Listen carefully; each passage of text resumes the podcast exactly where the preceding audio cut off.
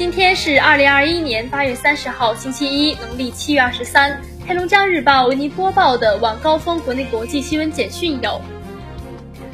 按照中韩双方达成的共识，退役军人事务部牵头会同中央有关部门和辽宁省委省政府，二十九号正式启动第八批在韩中国人民志愿军烈士遗骸装殓交接、迎回安葬工作。二十九号，中国军团在东京残奥会上成绩亮眼。单日狂揽十六枚金牌，其中田径、乒乓球各揽五金，游泳与击剑分获二金，射箭、体重各得一金。目前，中国队以四十六金、二十九银、二十九铜的成绩稳居金牌榜、奖牌榜双第一，总奖牌数突破百枚大关。教育部叫停将接种疫苗作为开学返校标准做法。近期有个别地方的中小学开学要求家长持疫苗接种证明，引发社会广泛关注。在教育部近日举行的新闻发布会上，教育部对此回应称，学校要求从严采取疫情防控措施，但也要依法依规。教育部已对个别地方出现上述情况发出明确通知，坚决叫停。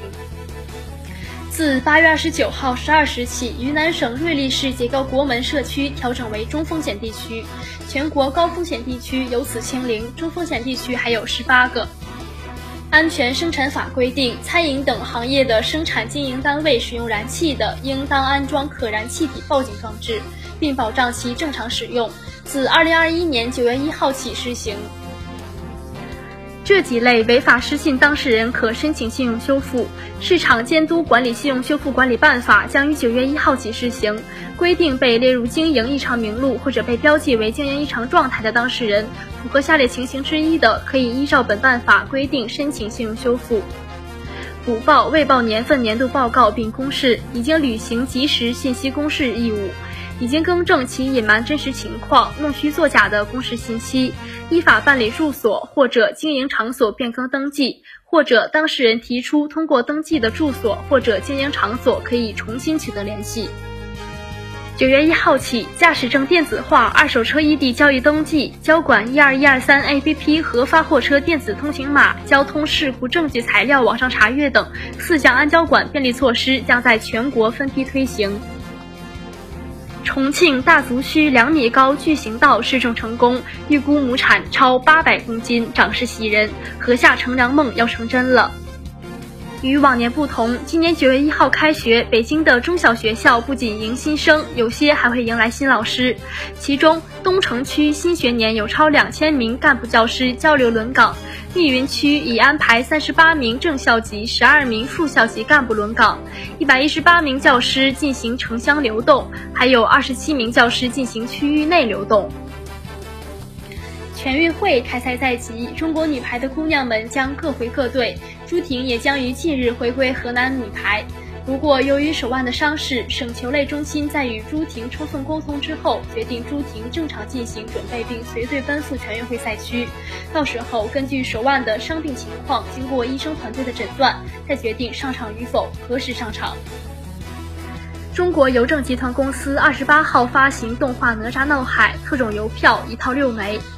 内容分别为哪吒出世、童年游趣、擒拿敖丙、斗战龙王、哪吒重生、定海安民。全套邮票面值六点四零元，邮票计划发行数量为六百九十万套。日前，英超豪门曼联官方宣布 C 罗加盟球队，从二零零三年到二零零九年，C 罗为红魔效力了六个赛季。再度回归，C 罗与球队签约至二零二三年。无论对于曼联还是 C 罗，落叶归根的故事是一场情怀与利益的共赢。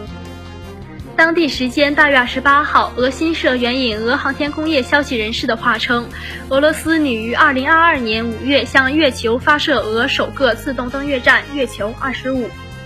以色列卫生部二十九号宣布，将接种第三剂新冠疫苗人群的年龄下限从三十岁降低至十二岁。日前，日本政府发布消息称，希望想从阿富汗撤离的日本人都已乘自卫队飞机离开该国。之所以这样说，是因为二十五号，日本自卫队的运输机抵达喀布尔国际机场后，却找不到要撤离的侨民和为日本政府机构服务的阿富汗职员及家属。阿富汗塔利班发言人二十八号称，正在筹备阻隔，预期一两周内完成。黑龙江日报为您播报的晚高峰国内国际新闻简讯就是这些。更多新闻内容，请关注龙头新闻客户端收听收看。我是实习主播殷小飞，感谢您的收听。